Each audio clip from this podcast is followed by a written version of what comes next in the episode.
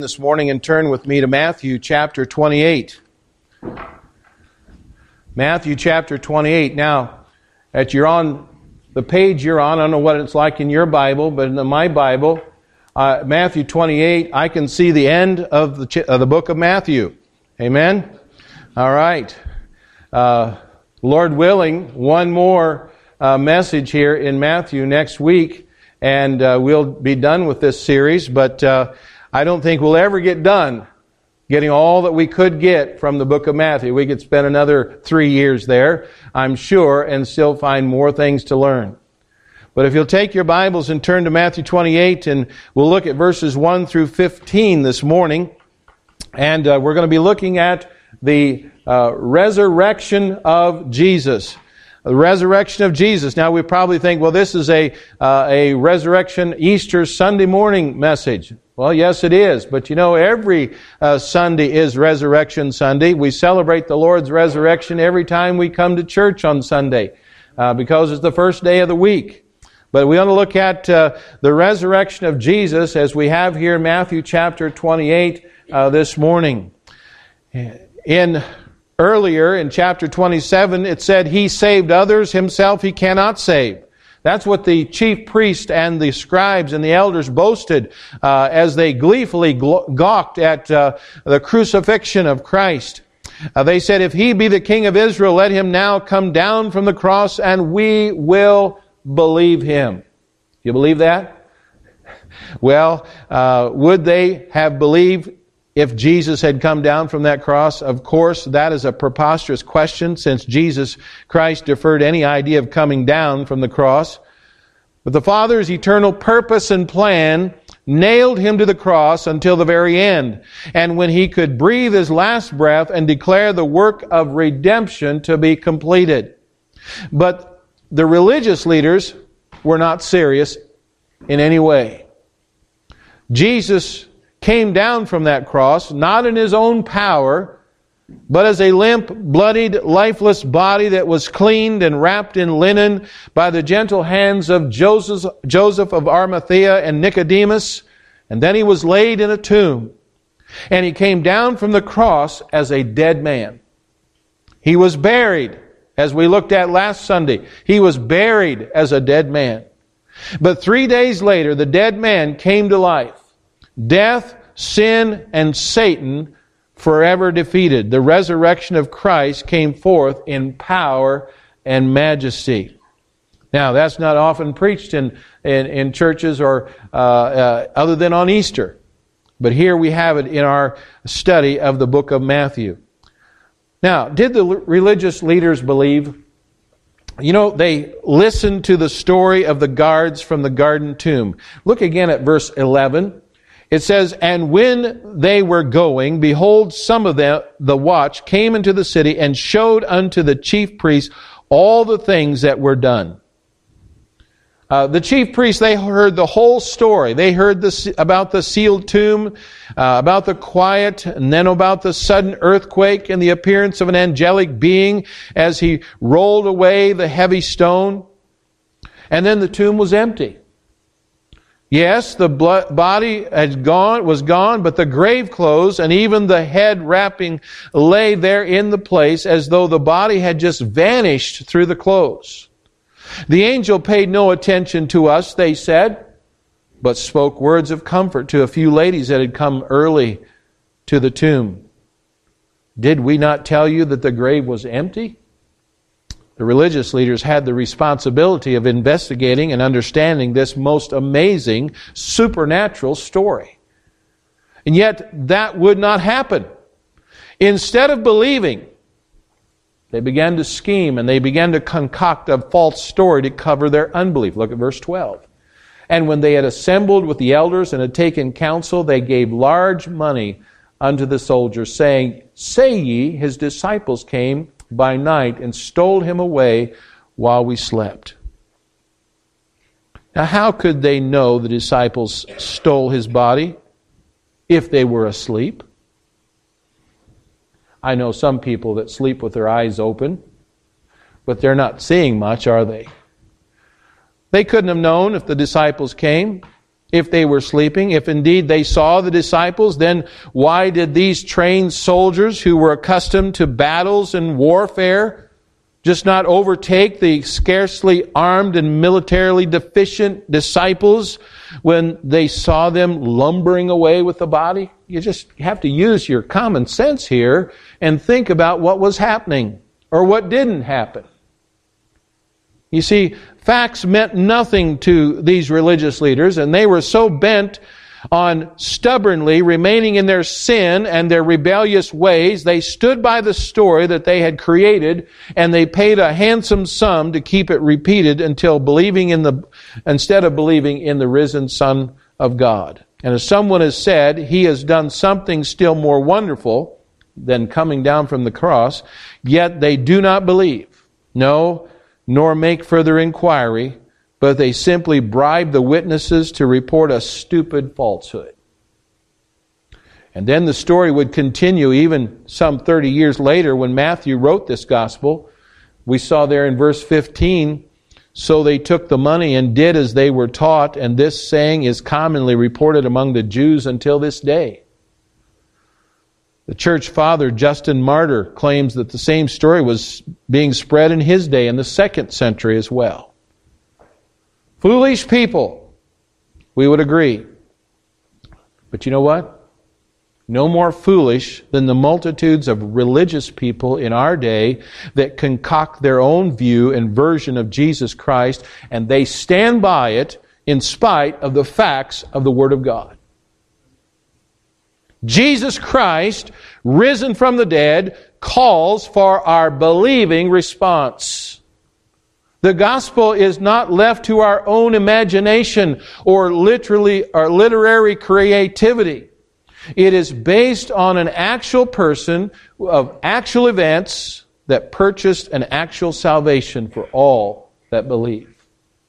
Let me ask you this morning, do you believe in the risen Christ?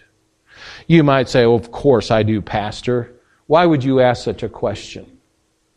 Well, it's because no doubt you will meet someone along your way who doesn't believe it. They don't believe it.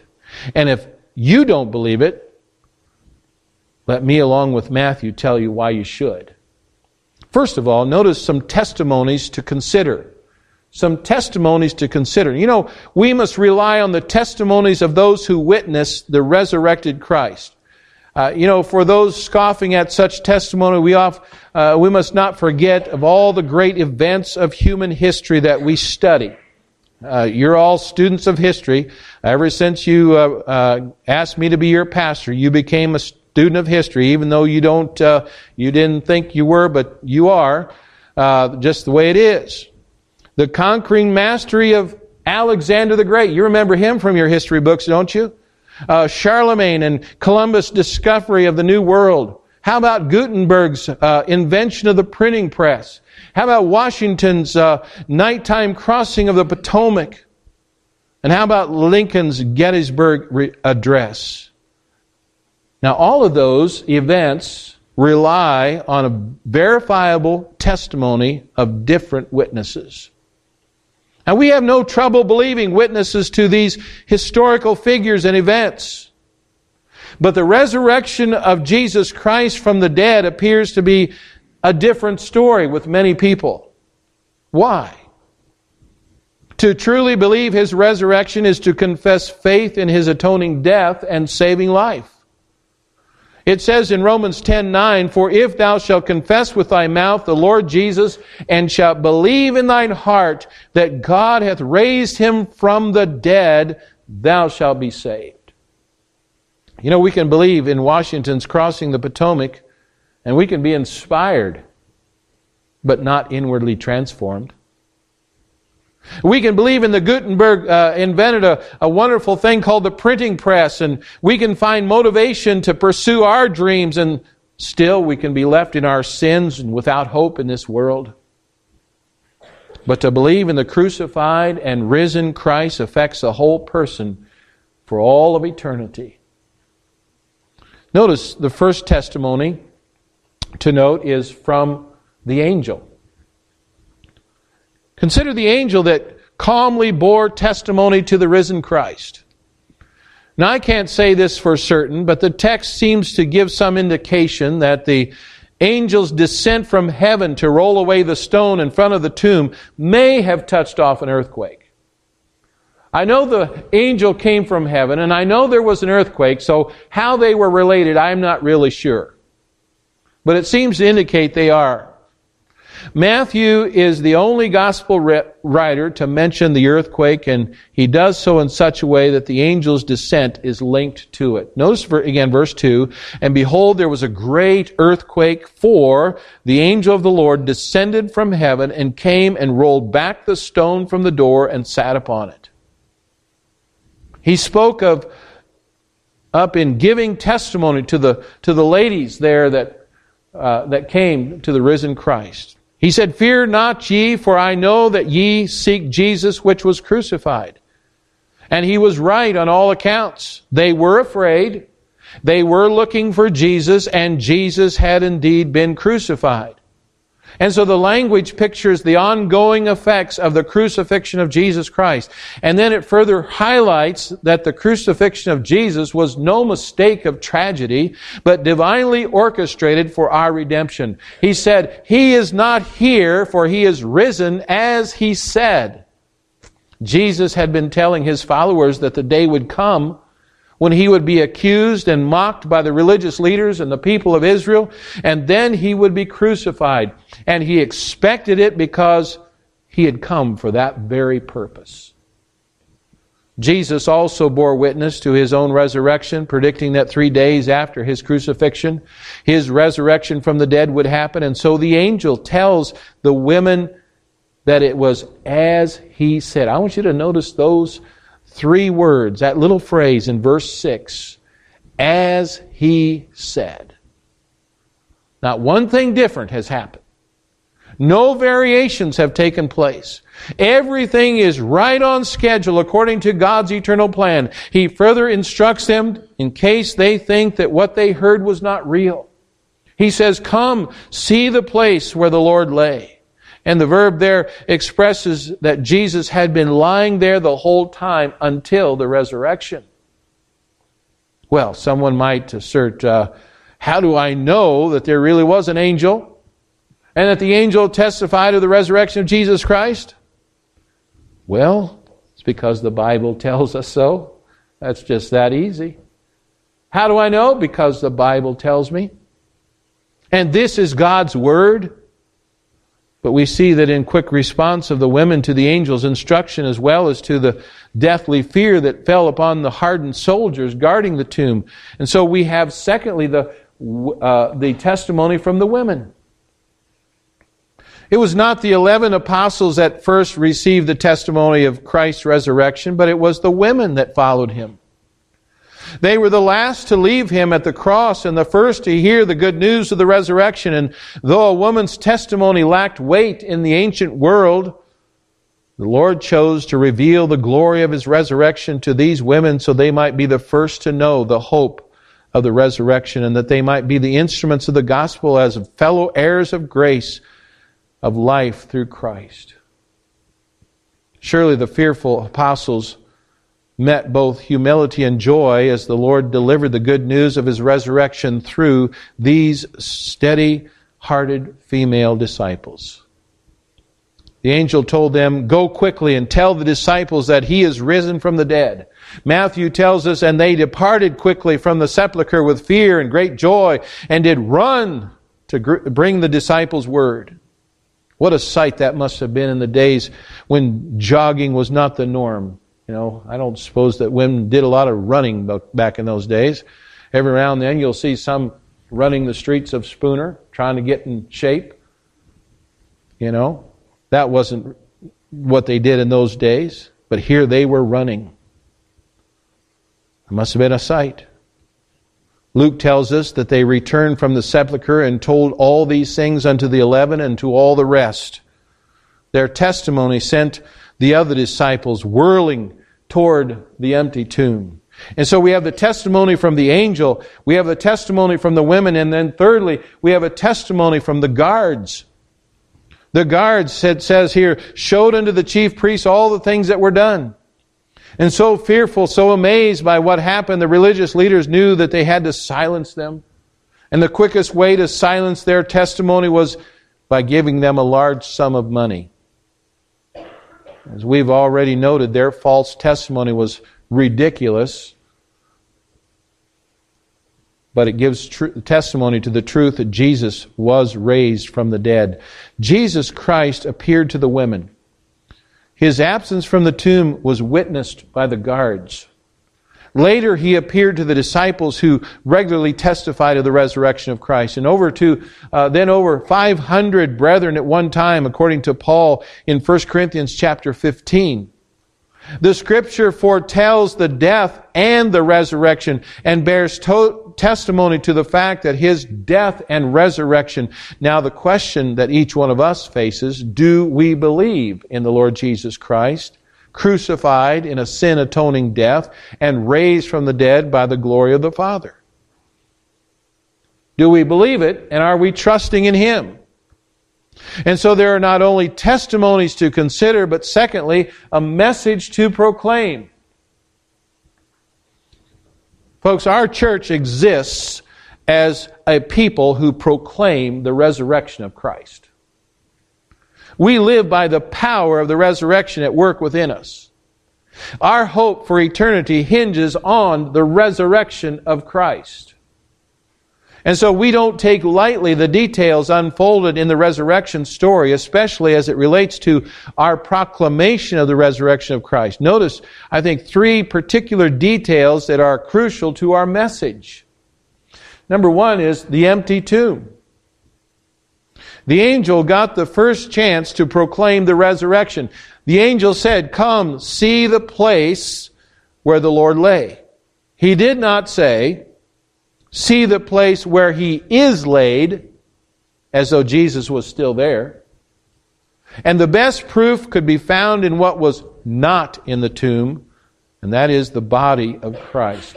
An empty tomb alerts us to three possibilities. Three possibilities. Number one, he did not die. That's a possibility. He did not die.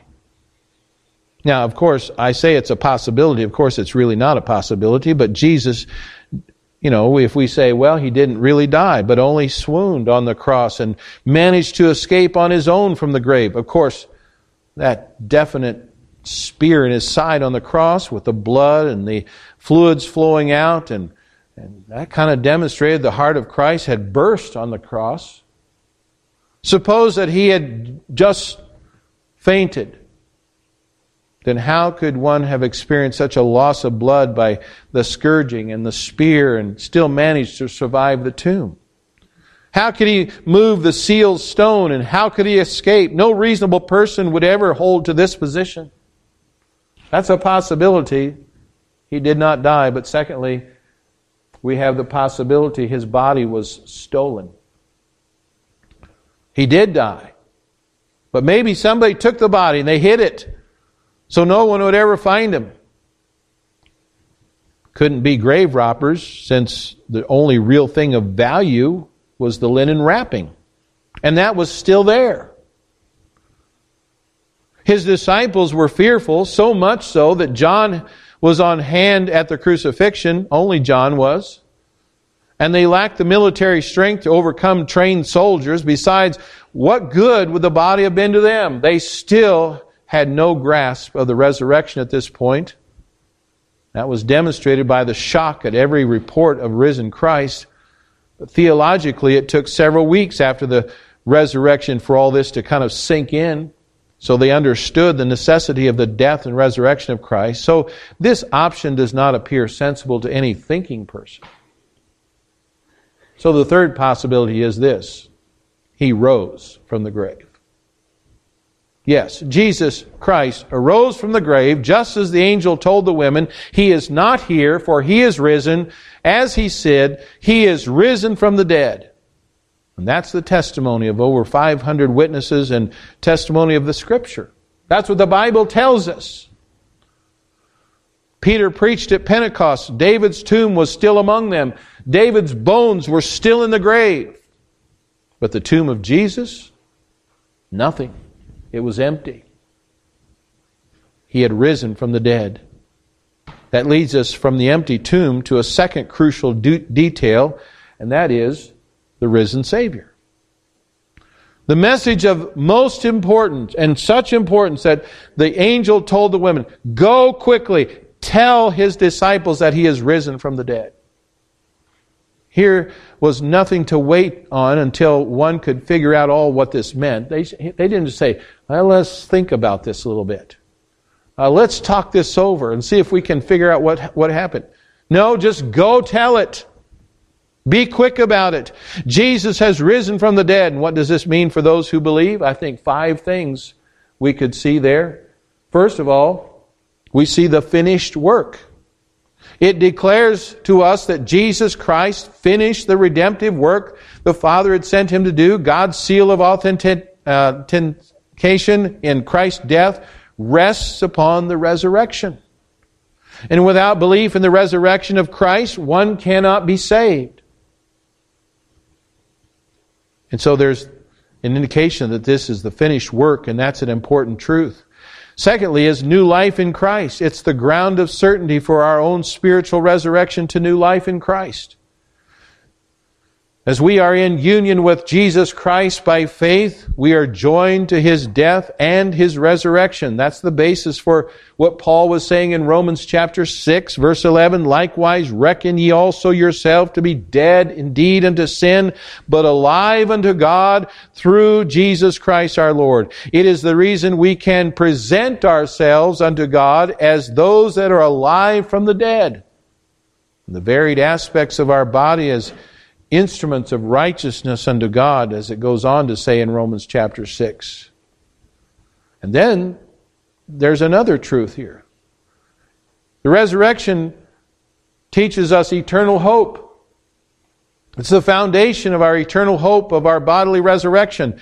Paul's argument in 1 Corinthians 15 bears this out very clearly, picturing Christ's resurrection as the first fruits of them that slept. The resurrection of Christ assures all who have faith in him of their own bodily resurrection. And then, fourthly, he gives us assurance assurance of eternal life. It's the assurance that eternal life is eternal. That death has lost its sting and power over all that are in Christ. And then, fifthly, we have the truth of the local church ordinances the reason baptism of believers is a picture of the death, burial, and resurrection. We also celebrate the Lord's death for us as we observe the Lord's table and as we worship on this Lord's day, the first day of the week. Now that's why the angel told the women to be quick about proclaiming the message. And I think it's wise that we be quick proclaiming the same message in our day. There's a third detail that's very important and is a certain encounter. A certain encounter. The angel told the women that they would certainly encounter Jesus Christ alive from the dead. Behold, he goeth before you into Galilee. There shall ye see him. Lo, I have told you. After encountering Jesus in the early mo- mo- moments of their obedience to the angel's instructions, he assures them, Go, take word to the brethren to leave for Galilee, because he's going to be there and they're going to see him there. And don't you know their hearts were probably beating pretty fast as they thought about truly seeing Jesus? They certainly carried that certainly carried them along in the fearful days and the, with hope and joy knowing they would see Jesus. And you know what? That's to be our hope and our joy. There is coming a day when we're certainly going to see Jesus. John puts it this way Beloved, now are we the sons of God, and doth not yet appear what we shall be, but we know that when he shall appear, we shall be like him, and we shall see him as he is, and every man that hath this hope purifieth himself even as he is pure. There's coming a day, a certain day, when we're going to see Jesus. That should be our hope and our joy this morning. But then, thirdly, we come to Christ to worship. We see only two responses to the resurrection here in this text. Either we worship Jesus Christ as the risen Lord, or we deny the resurrection in some fashion so we can excuse ourselves from submitting to Him as Lord. The guards and the religious leaders, they were denying the resurrection. The women, as they encountered Christ, they worshiped. Notice in verse 8, it tells us they worshiped in fear and joy. They departed quickly from the sepulchre with fear and great joy and did run to bring disciples word. Fear takes place when we don't fully understand what's happening to us. And we like to be in control of every detail of our lives, wouldn't we? But sometimes we're not, and so we're fearful. But the resurrection of Christ defies our complete understanding. We fear because we recognize that we are in the presence of a living God, recognizing our weakness and frailty. We're fearful when we encounter the omnipotence of God. But we also have great joy. Great joy at the news that we have a Savior who is raised from the dead. And knowing the deepest satisfaction in His death and resurrection, we rejoice in worship. We find our fulfillment in Him alone. Our joy rises in anticipation of one day seeing Him face to face, and so we worship. Secondly, notice this worship is a worship of a real person. The Christ the women worshiped was not a spirit. Verse 9. And as they went to tell his disciples, behold, Jesus met them, saying, All hail. And they came and held him by the feet and worshiped him. They didn't reach out to grab his feet and come up with air. They came up with something real. To worship anyone but God is blasphemy. But this one is God in the flesh. They grabbed hold of his feet in acknowledgement of his worthiness and their unworthiness, and they worshiped him. And we join them in worshiping a real person this morning. We're not worshiping a myth. He's real. He's risen. He's in the world today. You can walk with him and talk with him. It's not a figment of your imagination. He's a real person. And then this worship involves comfort and hope. Comfort and hope. The whole story of the resurrection gives comfort and hope to the believer. The angel's announcement that the tomb was empty gave hope. They would see Jesus. That gave them comfort in their sorrow. And thinking they would never see their wonderful Lord again, they found comfort in knowing that He was alive and would meet them. Jesus gave special comfort. Notice he calmed their fears. He said, Be not afraid. Why should the child of God be fearful when he or she belongs to the resurrected Lord of glory? And that being the case, we still struggle, don't we? Thinking that he might reject us because we've sinned so much or we've failed so much. Maybe you've felt that yourself. You say, I don't deserve you, Lord. I've done so many bad things in my life. I just, I, I, I can't believe it. But Jesus says, Be not afraid.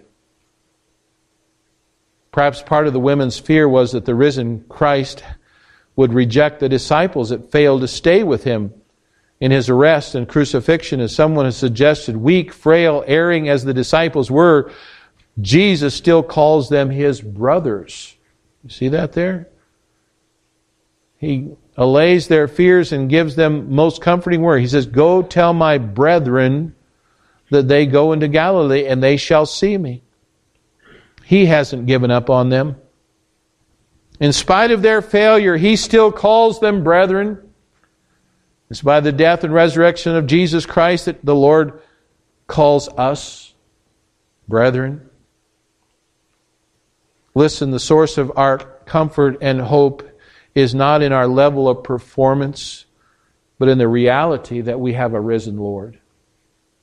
The writer of Hebrew tells us that due to the suffering of Christ on our behalf, he is not ashamed to be to call them brethren whom he sacrifices, sanctifies.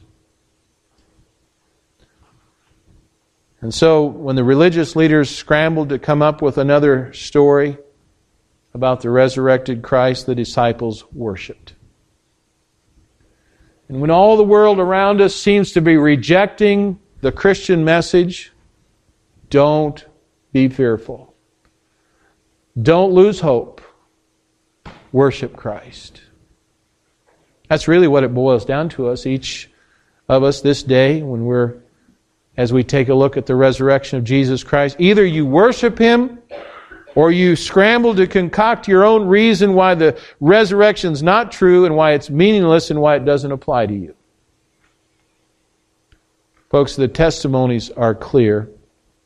Jesus Christ is raised from the dead. Do you believe in Him? And are you proclaiming His message and worshiping Him with your life? Let's pray. Our Father in heaven,